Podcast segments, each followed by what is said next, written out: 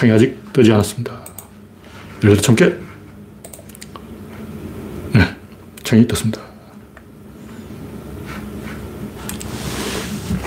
그레이스 박님이 일발을 끌어주셨습니다. 트리터님, 송진영님 반갑습니다. 현재 구독자는 2,920명입니다. 구독자가 살짝 늘은 것 같기도 하고. 랜디 로저님 반갑습니다. 여러분의 구독과 알림, 좋아요는 큰 힘이 됩니다. 우선님, 이기곤님, 김병수님 반갑습니다. 오늘은 10월 31일, 네, 10월의 마지막 날이군요. 월요일입니다.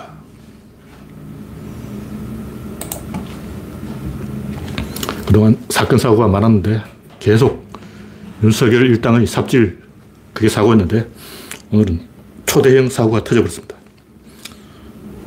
이런 사고는 터지지 말아야 되는데 터져버렸어요. 네, 이태원 호구살이님, 박비희님 반갑습니다. 현재 20명이 시청 중입니다. 솔직히 이런 상황에서 뭐 침착하게 예의를 지키자 하고 이 합리적으로 좋은 말씀을 하시는 분은 저 인간이 사이코패스가 아닌가 의심돼요. 고통을 못 느끼느냐. 고통을 참으면 병이 납니다. 병이 나면 죽습니다. 정말 사이코패스는 오래 살 것 같아. 불로장수할 것 같아. 저같이 이런 문제에 대해서 열을 많이 받는 사람은 혼자 씩씩거리고 막 분통을 터뜨리다가 호흡 곤란이 와서 멍해져요. 멍해져. 어릴 때 집에 벽장이 있어요. 벽장에 신문지로 도배를 해놨는데 천장에 보니까 아프리카, 소말리아 가뭄, 이도피아 가뭄, 타는 목마름으로. 저 그것 때문에 엄청 고통을 받았어요. 아프리카 가뭄 들었는데 그 신문지는 74년 신문지야.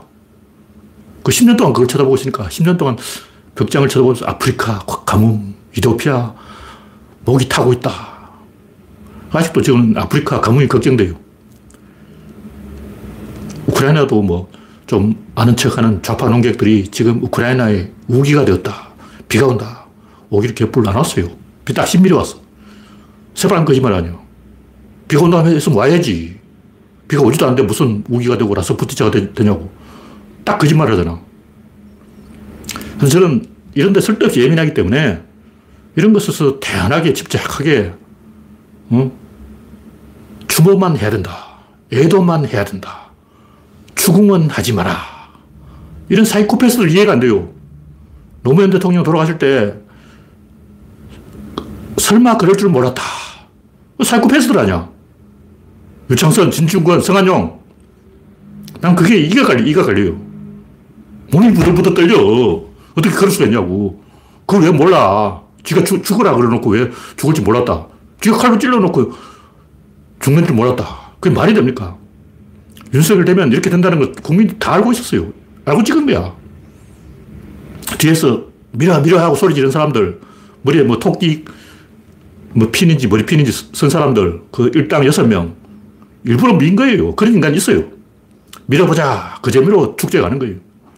사고 한번 터져라. 살인죄입니다. 그 전부 잡아서 껍데기를 벗겨야 돼요. 이 문제를 그냥 넘어가면 또 사고가 나는 거예요.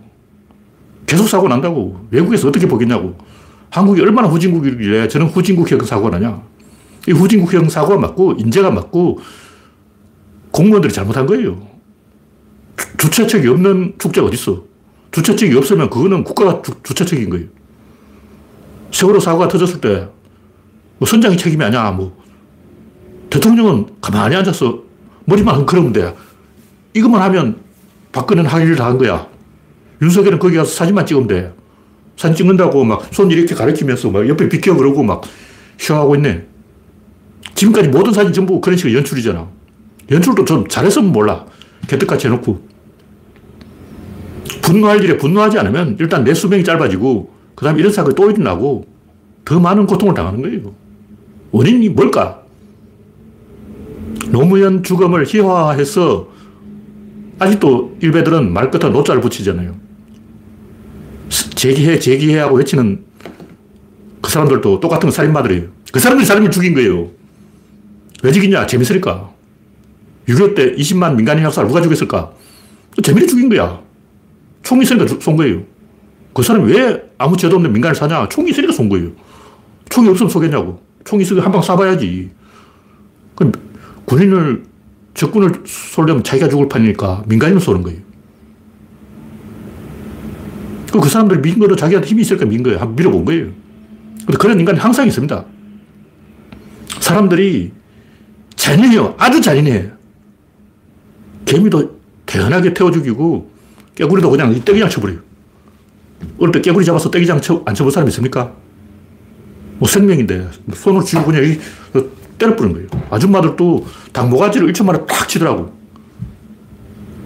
저도 그거 보고, 아, 닭은 잘 죽는구나 하고, 야생 생활할 때 새를 한 마리 죽여본 적이 있는데 안 죽더라고요.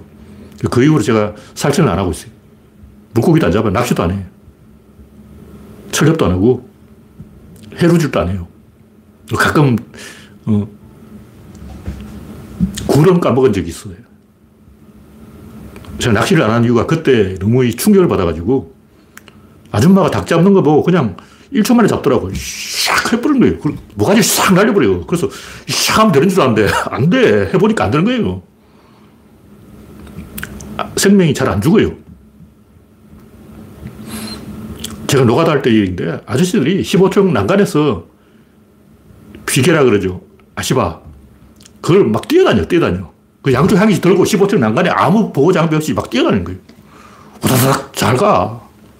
그래서 위험하지 않냐. 왜냐하면 15층은 이 비계를 고정시키는 그게 없어. 14층까지만 있어. 15층은 맨 꼭대기라서 고정판이 없는 거예요. 그래서 흔들흔들 하는 거야. 밑에는 좀 고정되어 있는데. 날아다녀. 15층 난간을. 근데 소주 한 번 원샷 하고 망치를 떨어뜨리는 거야. 그걸 내보고 주워 오라 그러는 거야. 김구나, 망치 주워 오라 그러면. 또 주워 왔지. 주워 오니까 또 떨어뜨려요. 김구나 미안하다 또 주워 와. 내가 15층까지 막, 엘리베이터는 없죠. 그, 이제 새로 짓는 건물이니까. 15층까지 밑에 내려가지고 망치를 주워 왔다고. 그 두 번 또 떨어뜨리는 거야, 이놈 새끼가. 그래서, 아, 이러다가 뒤지는 수가 있다. 따지니까. 야, 임마. 김구나 네가 몰라서 그러는데 사고는 4층에서 나는 거야. 15층에서 작업을 해서 계속 내려오다 보면 4층까지 오면 평지처럼 편안해지는 거예요. 고소 공포증을 전혀 못 느껴. 그래서 평지인 줄 알고 소주 한잔 하고 뛰어다니다가 뒤지는 거예요. 근데 그런 짓을 대단하게 한다고. 뭐 안전모, 안전바 이런 거 다 있어요. 안 써. 그거 미쳤다고 쓰냐 뭐 이런 거예요. 가오가 안 나잖아. 작업하는데 뭐 겁이 나가지고 내 목숨이 아깝다고 막 하이바를 쓰고 안전띠를 메고 안전고리를 걸고 이건 가오가 안 쓰지. 내가 노가다 한두 번 했냐? 내가 이 바닥에서 20년 굴러먹었어. 뭐 이런 거예요. 15층 난간을 그냥 새처럼 날아다녀. 다람쥐처럼 뛰어다니는 거예요. 나도 한번 따라해본다고 막 양손에 질투하기 들고 15층 난간을 비계가 흔들흔들 뛰어가니까, 아, 이건 좀 아니지. 그래서 저는 한두 번 뛰어봤는데, 세 번째부터는 아시바 잡고 살살 걸어다녔어요. 계속 걸었다가는 떨어질 수가 있다고. 왜 그러냐? 문화가 그런 거예요. 사람 하나 죽는 건 뭐 일도 아니야. 뭐 이런 거예요. 사람 죽었다. 죽었구나. 죽었는가 보다. 원래 사람 죽는 거야. 아큐정전을 보면 루신의 아큐정전 마지막에 살다 보면 뒤질 수도 있고 원래 사람 살다 보면 죽기도 하고 살기도 하고 죽을 일도 있고 살 일도 있고 지금까지 살아먹었으니까 이제 한번 죽을 때도 했지. 뭐 이런 식이에요. 지금까지 잘 살아먹었으니까 이제 한번 잘 죽어 보세. 아무 생각이 없어. 그런 일배충 새끼들이 뒤에서 밀은 거예요. 아무 생각이 없어. 아프리카에 가봐요. 병사들 소년병을 모집해. 12살, 13살, 11살 이런 애들이 총 들고 다녀요. AK 소총 3.5kg는 자기 키만한 거를 9살 먹은 꼬맹이가 잘 쏴요. 사람 잘 죽여. 꼬맹이들이 생각이 없어. 그냥 죽으면 죽고 살면 살고 머리통이 터져서 이게 두개골이 깨진 거 보고도 막 대단하게 머리 잘라가 축구공, 이 월남전에서 더 이상 이야기 안 하겠습니다. 월남전 참가자가 항의를 제기할지 모르기 때문에 더 이상 이야기를 안 하겠어요, 제가. 그보다 더 끔찍한 얘기는 게시판에 다 나와요. 검색해 보면 다 나온다고. 그 당시 국군이 월남에서 베트콩이 아니라 민간인 어린이 목을 따서 어떤 짓을 했는지 게시판에 다 나옵니다. 그 왜 그러냐? 아무 생각이 없어. 근데 그 노가다 10장이 그런 건 내가 이해를 한다고. 그러니까 노가다 10장을 하지. 야, 니는 안전바도 안 하고 안전고리도 안 하고 하이바도 안 쓰고 한 손은 이 아시바를 잡고 가야지. 그냥 두 손으로 다 한 개씩 들고 뛰어다니는 거예요. 그것도 흔들흔들하는데 리듬을 타더라고. 그 발판도 제대로 안 만들어놨어. 띄엄띄엄 발판도 성의 없이 그냥 밑바닥이 보이게 한 3cm 간격이 띄어져 있고 그 밑에 거뭇도 안 쳐놨어. 그때는 80년대. 지금은 그렇게 안 하겠죠. 지금은 제가 이 공사판 지나다가 슬쩍 이렇게 보면 굉장히 뭔가 안전하다는 느낌 들게 이 장치를 다 해놨더라고. 근데 그때는 진짜 개판이었어요. 그럼 노가다 십장이 대통령이 되어버린 거야, 윤석열. 노가다 십장이냐 할 놈이 대통령이 된 거라고. 나라가 어떻게 되겠어요? 그 노가다 십장도 그냥 소주 한잔 원샷하고 지 죽는 꼴을 내가 죽으면 죽고 살면 살고 뭐 이런 거야. 자기 죽는 걸 겁을 안 내요. 그런 사람들이 기본적으로 구조에 대해서 인식이 없어요. 구조를 몰라. 요건 좀 다른 일인데, 부산에서 철거할 때 일인데, 거푸집을 철거할 때 굉장히 위험해요. 한꺼번에 와장창 쓰러진다고.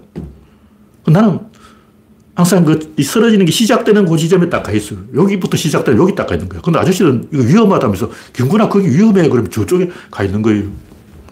근데 실제로 이게 탁 쓰러지면, 이쪽으로 쓰러지면, 이 튀어간다. 소나무 2x4가 하나 팍 날아가는 거예요, 산소각이. 이만한 통나무가 그냥 저쪽에서 로켓처럼 팍 날아간다고. 그럼 대가리 캥 맞아버리면 뒤지는 거 아니야. 근데 아저씨들이 딱 봐도 이쪽으로 쓰러지면 이쪽에 가 있어야 되는데 이쪽에 가가지고 저 뒤에 가갈 수 있다고. 근데 아무리 멀리 가 있어도 튕겨나오는 나무에 맞으면 죽는다고. 근데 나는 안 다쳤는데 그 아저씨들이 꼭 다치더라고. 우리 심하게 다치지는 않았어요. 근데 사람들이 구조에 대한 생각이 없는 것 같아. 이번에도 사고가 일어난 이유가 사람이 어떻게 죽는지에 대해서 모르는 거예요. 아무도 몰라. 깔려서 죽은 게 아니에요. 깔려서 죽은 것은 내가 볼 때 한 30%고 70%는 서서 죽었어. 깔리지 않았어. 앞뒤로 압착돼서 죽은 거예요. 이렇게 밑에 깔리면 위에 덮고 이렇게 덮어봤자 운동회 때 그 텀블링 하잖아요. 그럼 이제 마지막에 그 피라미드를 만든다고. 인간 피라미드 꽉 하고 쓰러져요. 근데 밑에 깔린 사람들을 죽은 난 안 죽었어. 멀쩡해. 일부러 그렇게 하는 거예요. 연습 때도 그렇게 하고 수십 번 한다고. 수십 번 밑에 깔려도 안 죽어. 위로 5층이 쌓여도 안 죽어. 그 사람 위로 사람 5명 정도 있으면 밑에 깔린 사람 안 죽습니다. 그리고 고개 다 밖에 나와 있어요. 왜 죽으냐. 무게 때문에 깔려서 죽은 것은 내가 볼 때 극소수고, 극소수가 아니라 내가 20, 30% 될 것 같고, 나머지는 뒤에서 밀어버리는데 그게 파동이 이미 전해서 구조론자에서 항상 이야기하는 파동이 이미 증폭된 거예요. 에너지가 증폭된다고. 그러면 그게 수십 톤의 무게가 가해지는 거예요. 그 짜부러진 거예요. 심장이 짜부러진 거라고.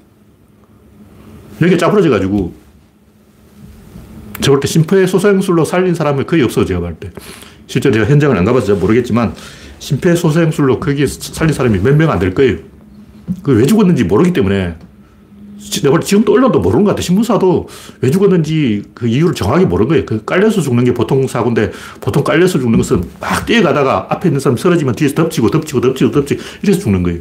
근데 이거는 그런 식으로 깔려서 죽은 게 아니고 뒤에서 밀어가지고 압착돼가지고 낑겨서 죽은 거예요. 동영상 보니까 사람이 앞에서 죽어가고 있는데 그 뒤에 있는 사람은 그 앞에 있는 사람만 죽었고 자기는 괜찮은 줄 알고 미소 짓고 있어. 근데 5분 후에 자기가 죽는 거야. 뒤에서 계속 밀어대니까. 파동을 탄단 말이에요. 으쌰으쌰 하면서 뒤에서 계속 이렇게 밀면 파동이 전달돼서 에너지가 증폭돼가지고 채찍 효과하고 똑같은 거예요. 채찍을 때리면 가군동량 보존해서 이 굵기가 가늘어지는 것에 비례해서 속도가 빨라지는 거예요. 그냥 빨라지는 게 아니고 굵기에 비례해서 빨라지기 때문에 굵기가 몇 배냐? 100배예요. 100배로 빨라지는 거예요. 채찍 끝에서는 이게 내가 팔로 휘두르는 속도의 100배가 음속 돌파해버려요. 그걸 사람들이 잘 모르는 거예요. 파동이 증폭된다는 걸 모르기 때문에 구조론을 안 배웠으니까 알 리가 없지. 그래서 오판을 하는 거예요. 설마 이래서 죽겠나. 그래서 옛날 그 러시아 황제의 대관식 때 우리나라 조선의 사신이 거기까지 갔는데 그게 또 수백 명이 죽었어요. 근데 러시아 황제는 그냥 탱자탱자 귀족들은 계속 무도회를 하고 사람이 죽거나 말거나 수백 명이 압사돼도 그냥 술 마시고 춤추고 노래하고 그걸 보고 조선 사신이 러시아가 문명의 선진국인 줄 알았는데 후진국이구나. 어떻게 사람이 죽었는데도 이제 태연하게 술 먹고 노래 부르고 춤추고 그럴 수가 있나. 근데 그게 한국에서 일어난 거야. 100년 전에 후진국 러시아 저러니까 혁명이 났지. 저러니까 황제가 짜르가 저런 짓을 하니까 러시아 혁명이 났지. 지금 한국에서 그런 일이 났다고. 그것도 자르가 자기 황제 대관식 하는데 군중이 압사됐어요. 그런데도 계속 행사를 했어. 그리고 어떻게 됐냐? 지가 죽은 거야. 그 지가 죽을 조짐이라는 걸 모르는 거예요. 자기 목이 달아난다는 걸 몰라. 누가 러시아 황제가. 레닌이 걔를 왜 죽여버렸겠어요? 그런 놈은 죽어도 사다. 군중이 수백 명 압사했는데도 술 마시고 노래 부르고 파티하는 새끼는 죽어도 산 거야. 그래서 이렇게 된 거야. 일가족이 다 죽었죠. 레닌이 다 죽였어. 지금 우리가 좀 이걸 심각하게 생각해야 돼요. 100년 전 러시아에서 일어난 일이 한국에서 지금 일어난 거라고. 이건 엄청 창피한 거예요. 물론 선진국에서도 압사 사건이 일어날 수도 있습니다. 그런데 이건 제가 볼 때 선진국형 압사가 아니고 이건 후진국형 압사예요. 사람들이 실시간 그 교통 모니터링을 안 하는 거예요. 원래 그게 시설이 청와대에 다 있어요. 청와대 전국의 모든 그것을 다 모니터할 수 있는 장치가 다 있는데 윤석열이 그 필요 없다고 다 뜯어버린 거예요.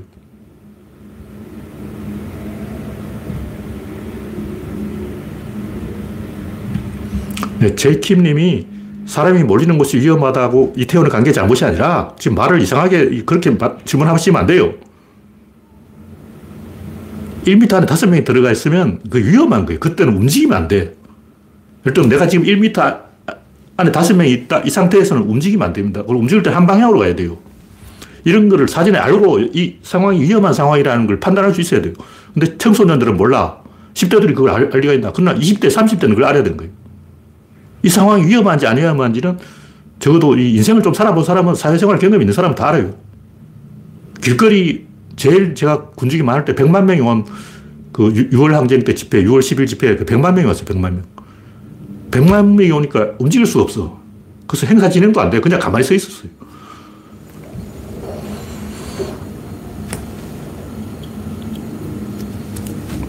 중요한 것은 본인이 판단을 해야 된다는 거예요. 그냥 가라, 가지 마라 이렇게 말할 수 있는 건 아니죠.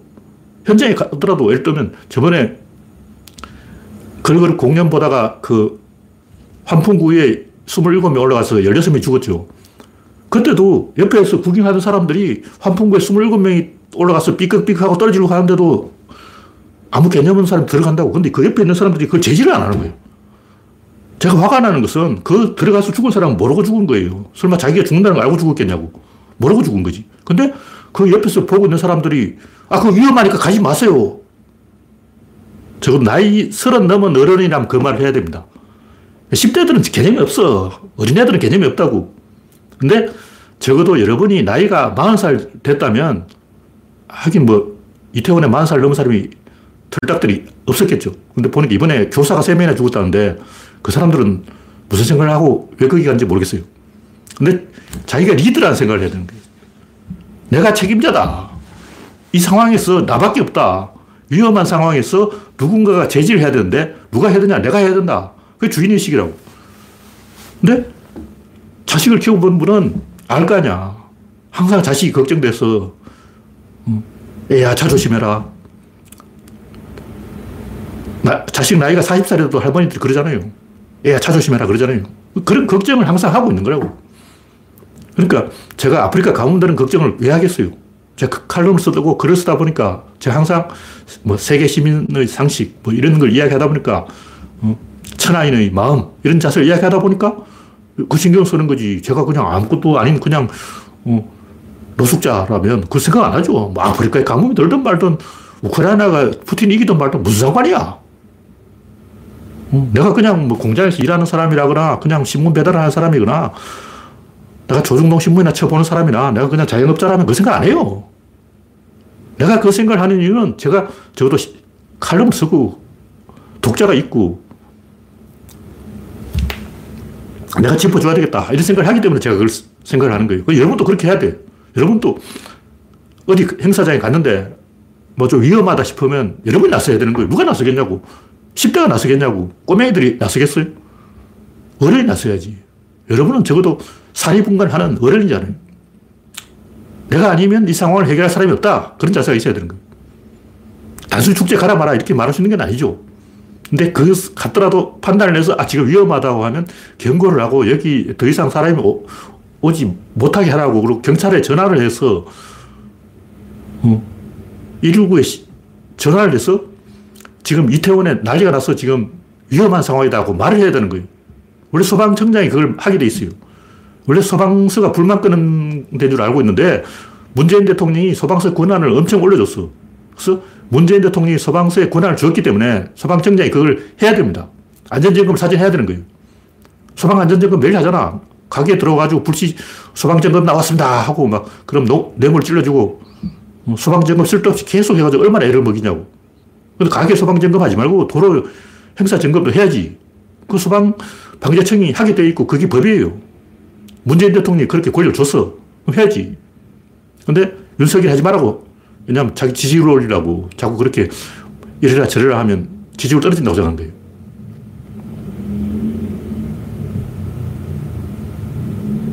하여튼 적어도 나이가 30살이 먹고 성인이라면 사리분간을 하고 위험한 그 주변에 뭐 나무 꼭대기 올라가서 막 야구장 같은 데 보면 탑 같은 데 철탑에 기어오르는 미친놈 하나 꼭 있어요.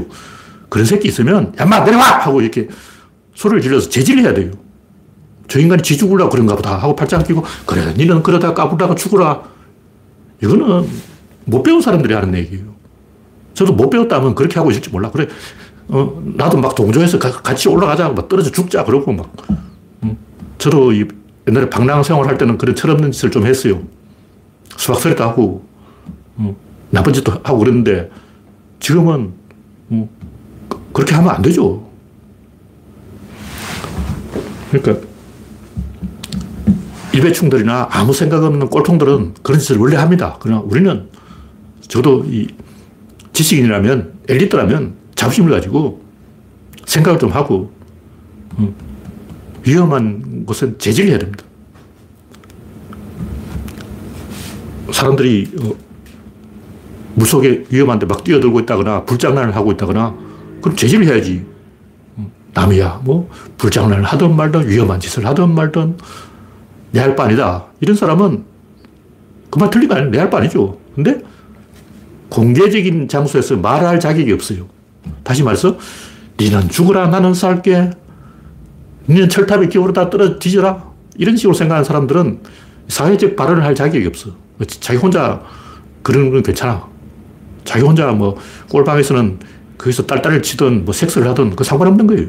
그러나 이렇게 공개된 장소에서 다중들 앞에서 발언을 할 때는 책임질 수 있는 무거운 발언을 해야 된다고.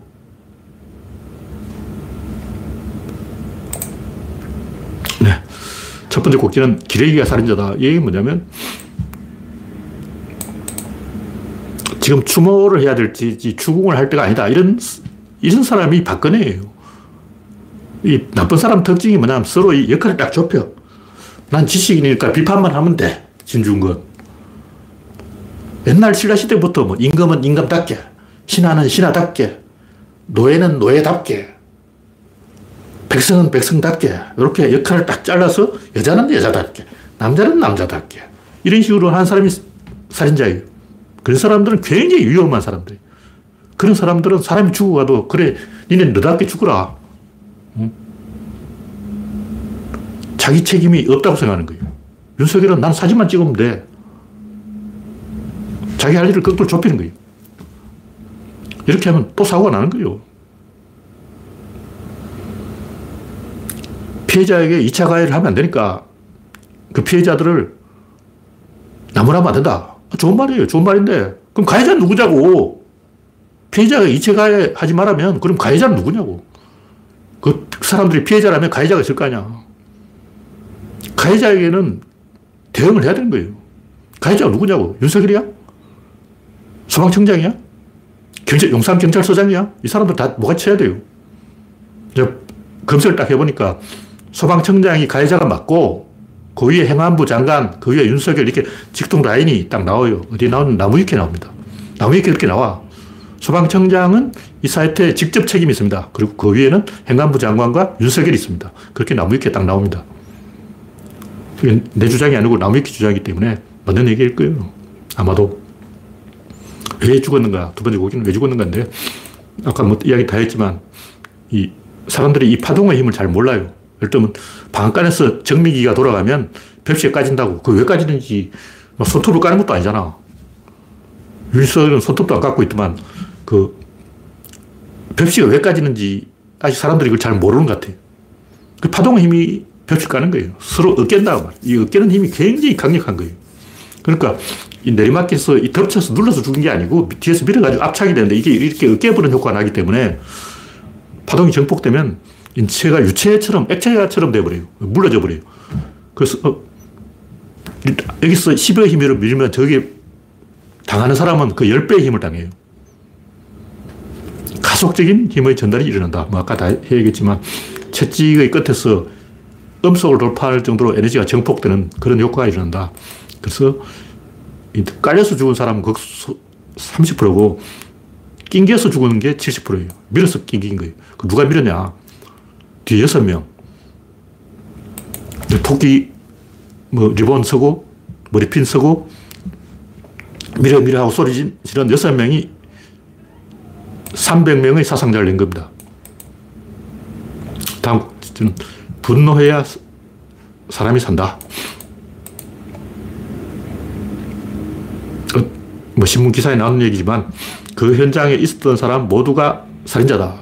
제 얘기 아니에요. 그 신문 기사에 나오는 얘기. 분노하지 않으면 죽습니다. 흥부는 잘못이 없죠. 근데 흥부, 내가 흥부 아들이라면 아버지요. 미쳤는겨. 그만 좀 하소. 계속 그러면 내가 잘라버릴 겁니다. 이렇게 말할 거예요. 그렇게 해야 돼요. 내가 흥부 아들인데 우리 아버지가 계속 동생을 20명 만들고 있다. 스톱시켜야 돼요. 굶어 죽을 일이냐? 물론 흥부가 나쁜 사람은 아니야. 좋은 사람이죠. 자기 재산 다 퍼져버리고. 근데 흥부는 자기가 낳은 20명을 책임 못 지고 있잖아요. 흥부가 나쁜 사람은 아닌데 책임질 수 있는 행동을 해야죠. 민폐 행동을 하면 안 된다는 거예요. 1m 안에 5명 있으면 안 돼요. 그 상태에서 움직이면 안 돼요. 또 움직이면 한 방향으로 움직여야 돼요. 누가 넘어질 수 있는 행동을 하면 안 돼요. 굉장히 조심스럽게 행동해야 됩니다. 제가 하고 싶은 얘기는 뭐냐면 이 칼럼에서 제가 쓴 거는 문재인 대통령이 안전을 강조하니까 윤석열은 그 반대로 간 거예요. 난 문재인 반대로만 하겠어. 문재인 안전? 나는 안전 반대? 이게 그걸 사람 죽은 거예요. 자유 21번 이야기했다 그러는데 내 귀에는 그게 살인 이렇게 들리는 거예요.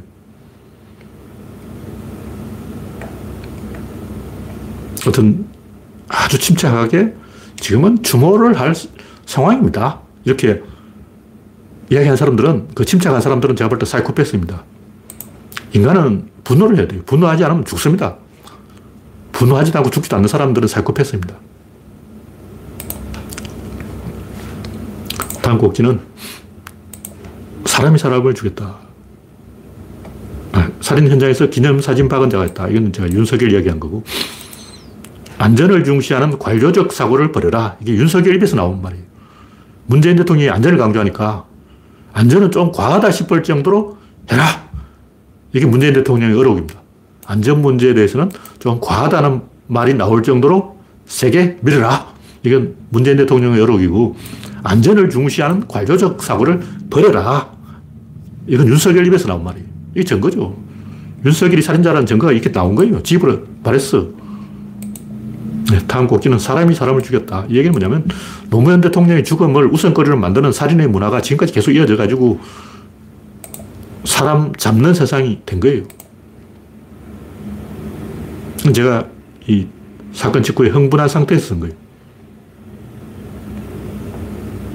처음에는 다음 지도를 보니까 폭이 5m밖에 안 되는 좁은 골목이라고. 근데 폭이 5m밖에 안 되는 좁은 골목을 이렇게 귀퉁이에 서 있으면 살 수가 있어요. 귀퉁이에는 파동이 들어왔다 돌아가 반사된다고. 그래서 중간에 끼어있으면 위험한 거예요. 그러니까 그렇게 위험한 골목이 아니라고 생각했는데 나중에 사진을 보니까 경사가 되어 있더라고.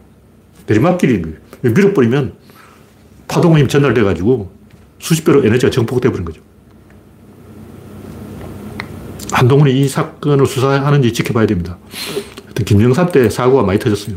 물론 그중에 일부는 노태우 때 잘못한 게 김영삼 때 터진 건데 일부는 김영삼이 인기 정책, 아부 정치를 하느라고 일본의 버리장머리를 고쳐놓겠다.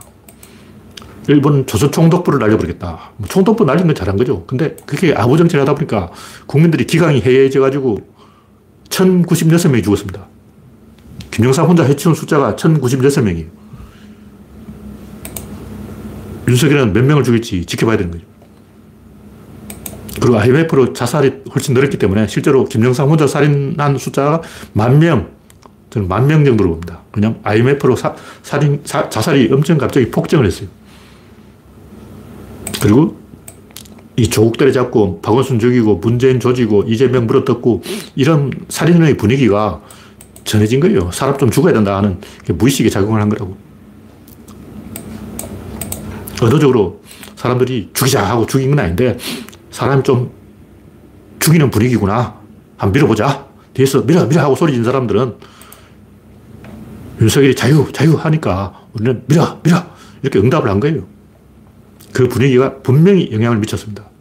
사람들은 주변 눈치를 보고 다른 사람 하는 대로 하는 거예요.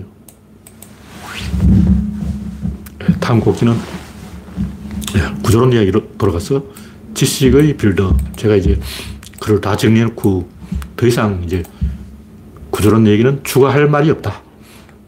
정리는 좀 하겠지만 이 정도면 내가 할 만한 얘기는 다 했다.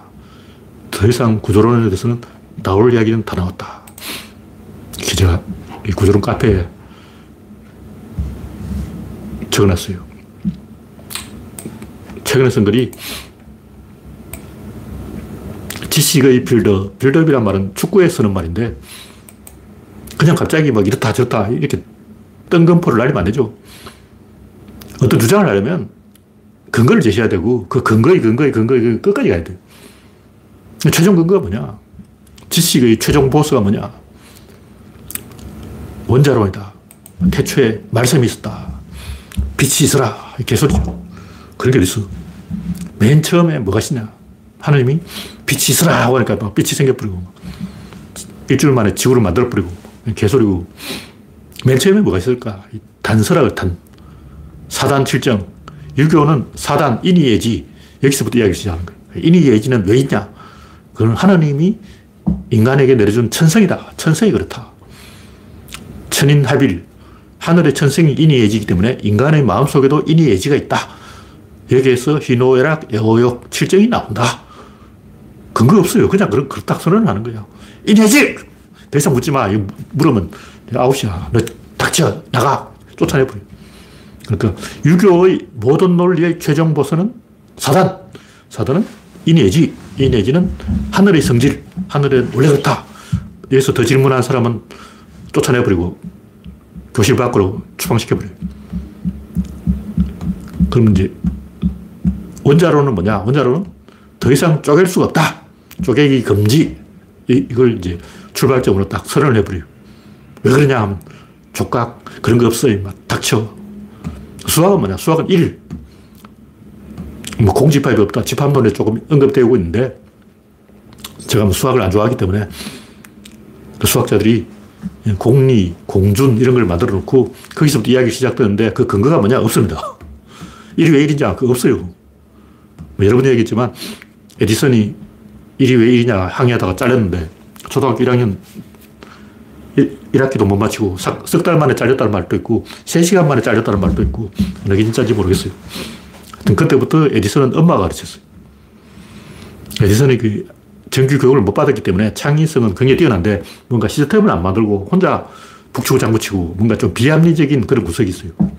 아, 이 에디슨이 정규 교육을 못 받아서 이렇구나. 그 흔적이 역시 남아있구나. 역시 이 홈스쿨링은 조금 문제가 있구나. 이 에디슨의 인생을 보면 그런 걸 알 수가 있어요.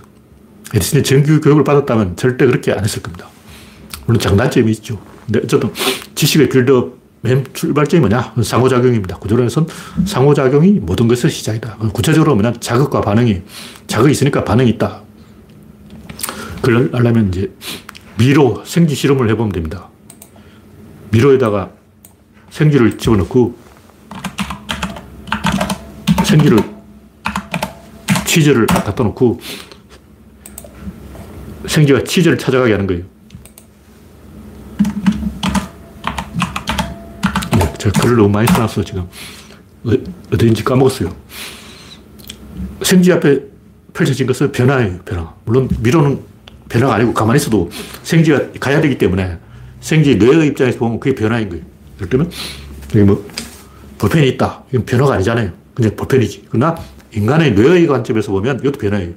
흰색, 까만색 변하잖아. 색깔이 변하는 흰색인데 까만색이네. 그러니까 모든 것이 변화예요. 변화가 아닌 것은 없다. 근데 생쥐는 변화를 추적해야 되는데 여기서 중요한 것은 더 효율적으로 먹이를 찾아야 성공한다는 거죠. 효율적으로 먹이를 못 찾으면 어떻겠냐. 굶어 죽죠. 가장 효율적으로 먹이를 찾아낸 생쥐가 아직까지 살아있는 거예요.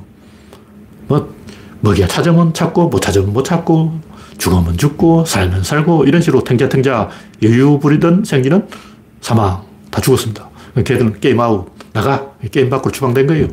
지금까지 살아있는 생쥐는 미친듯이 쫓아가서 치즈를 찾은 부지런한 생쥐다. 그 사람들이 처음엔 가야 돼요. 가는 것은 덧셈이죠. 사칙 연산. 근데 생쥐가 그게 숨어 있어요. 숨어 있다는 것은 뭐냐면 피타고라스의 정리를 보면 제곱 속에 숨어 있는 거야. 제곱 더하기 a제곱 더하기 b제곱은 c제곱. 여기 숨겨놓은 거예요. 이게 곱셈이죠. 이게 방정식이라고. 미지수 x를 찾아가는 거예요. 그런데 치즈가 살살 도망가고 있어요. 이거는 함수입니다. 근데 구조론은 뭐냐? 구조론은 밸런스예요.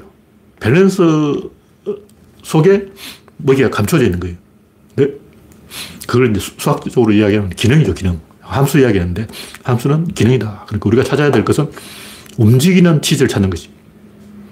여기서 조금 더 나가면 이제 가속적으로 움직이는 치즈. 그렇게 우리가 찾아야 하는 게임의 형태가 5가지 있습니다.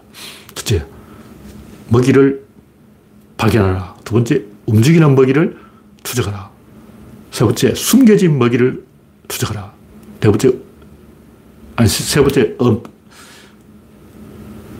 첫 번째는 치즈를 확인하라. 두 번째는 내가 치즈로 다가가라.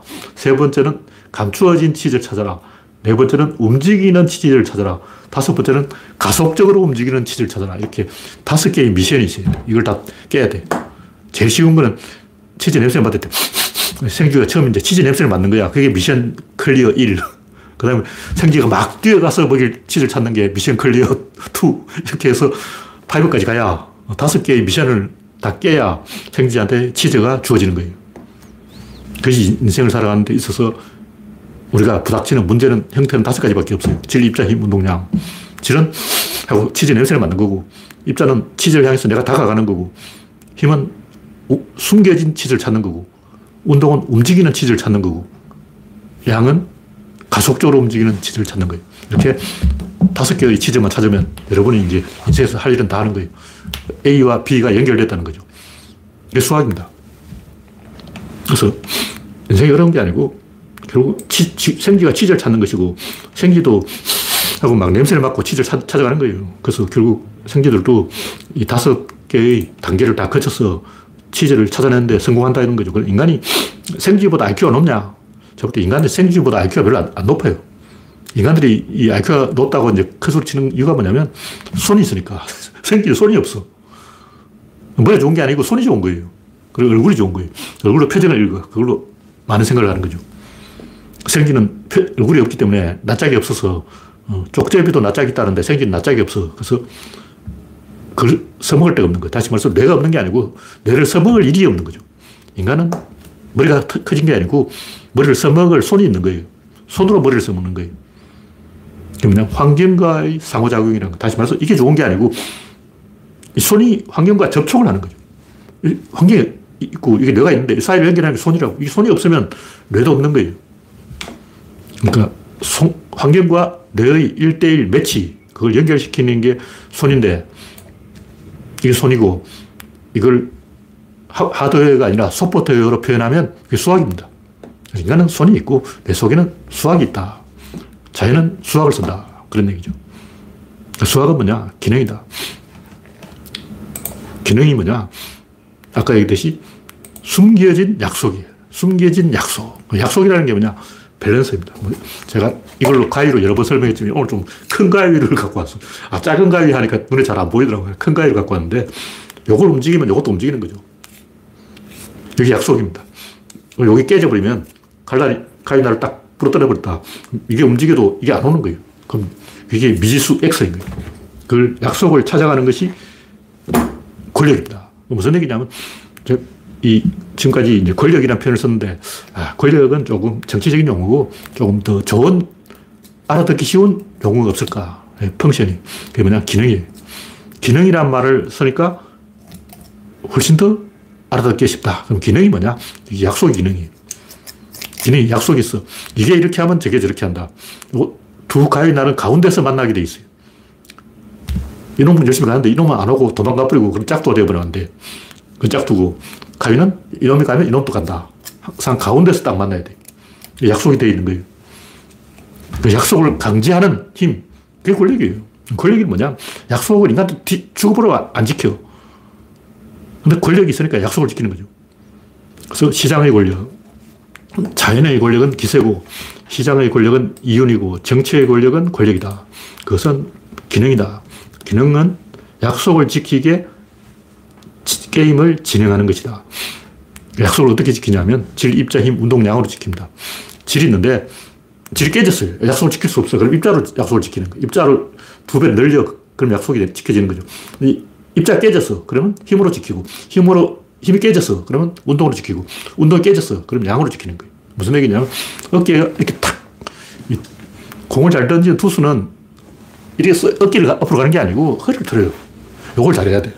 요렇게 요걸로 공을 던지는 거. 우리는 손으로 공을 던진다고 생각하는데 실제 손으로 던지는 게 아니고 팔꿈치로 던지는 것이고 어깨를 던지는 것이고 실제로는 허리를 반동으로 던지는 것인데 요걸 잘해야 된다는 거죠. 근데 허리가 잘 안 돌아갔다. 그럼 어떻게 해? 이걸로 해야 되는 거예요. 이게 잘 안 움직였다. 그럼 이걸로 해야 돼. 이걸로 잘 안 했다. 그럼 이걸로 해야 돼. 이걸 안 했다. 마지막으로 요걸 해야 돼.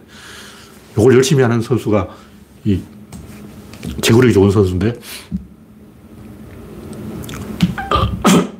구속만 빠른 게 아니고 볼끝이 좋다 그러죠. 볼끝이 좋은 선수는 요걸 공을 잡아채는 거죠. 그러니까 손목을 못하면 손가락으로 해야 된다. 손가락 이렇게 단계적으로 위에서 못하는 것을 밑에서 한다. 다시 말해서 위에서 지키지 못한 약속을 밑에서 지킨다. 이게 권력이에요. 다시 말해서 사장이 지키지 못한 약속을 이사가 지킨다. 이사가 못 지킨 약속은 부장님이 지킨다. 부장님이 못 지킨 약속은 대리가 지킨다. 대리가 못 지킨 약속은 말단 직원이 지킨다.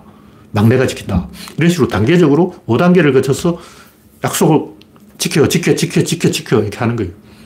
사장이 약속을 빠꾸내서 그럼 이사가 대신 메꿔야 돼. 얘가 빠꾸내면 얘가 메꾸고 계속 약속을 지키게 강조하는 이걸 권력이라고 그러는 거예요. 임금이 약속을 안 지키면 신하가 지켜야 되고 신하가 안 지키면 백성이 지켜야 되고 백성도 안 지키면 국민이 학살되는 거예요. 이게 다 임금 탓이다 하고 이제 백성들은 나 몰라라 하면 어떻게 되냐면 백성들이 학살당합니다. 다 죽어요. 어쩔 수 없어. 임금이 안 지키면 신하가 지켜야 되는 거예요. 그렇게 안 하면 다 죽는다. 그런 구조가 권력입니다. 여기서 중요한 것은 그 권력의 방향성을 이해하는 것이다. 이 권력이 5가지 있어요. 5가지 권력의 방향이 뭐냐.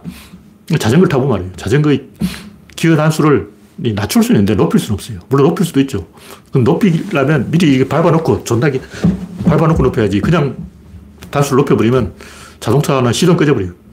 자동차가 막 시작하자마자 5단 넣어버리면 시동 꺼져버리죠. 요즘 뭐 다 오토라서 괜찮은데 옛날 그 수동기어는 1단 출발을 해야지. 1단 출발을 안 하고 5단 출발하면 시동 꺼집니다. 마찬가지로 자전거도 이 기어를, 비를 너무 높여놓으면 안 가요.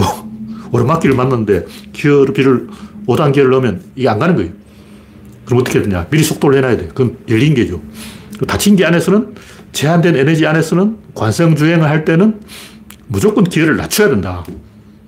기어를 낮추면 더 이상 엑셀레이터 페달을 안 밟아도 차가 간다. 이게 구조론이에요. 그러니까 더 이상 그 연료를 공급하지 않는다. 주어진 연료로 탄력주행을 해라. 탄력주행을 할 때는 차가 안 가면 기어를 낮춰야 된다. 이게 구조론이고 이 하나의 원리를 통해서 우리는 이 제한을 걸어가지고 5개로 제한을 거는 거예요. 1번 차단, 2번 차단, 3번 차단, 4번 차단 이렇게 제한을 걸어서 대상을 통제할 수 있어요. 약속을 지키게 강제할 수 있다는 거죠. 그것이 권력이고 다른 말로 기능이고 다른 말로 함수고 구조주의는 기능주의다. 구조론, 이 기능을 통해서 모든 것을 해결하는 주의다. 이게 오늘의 이야기입니다. 네, 지금까지 참석해 주신 156명 여러분 수고하셨습니다. 감사합니다.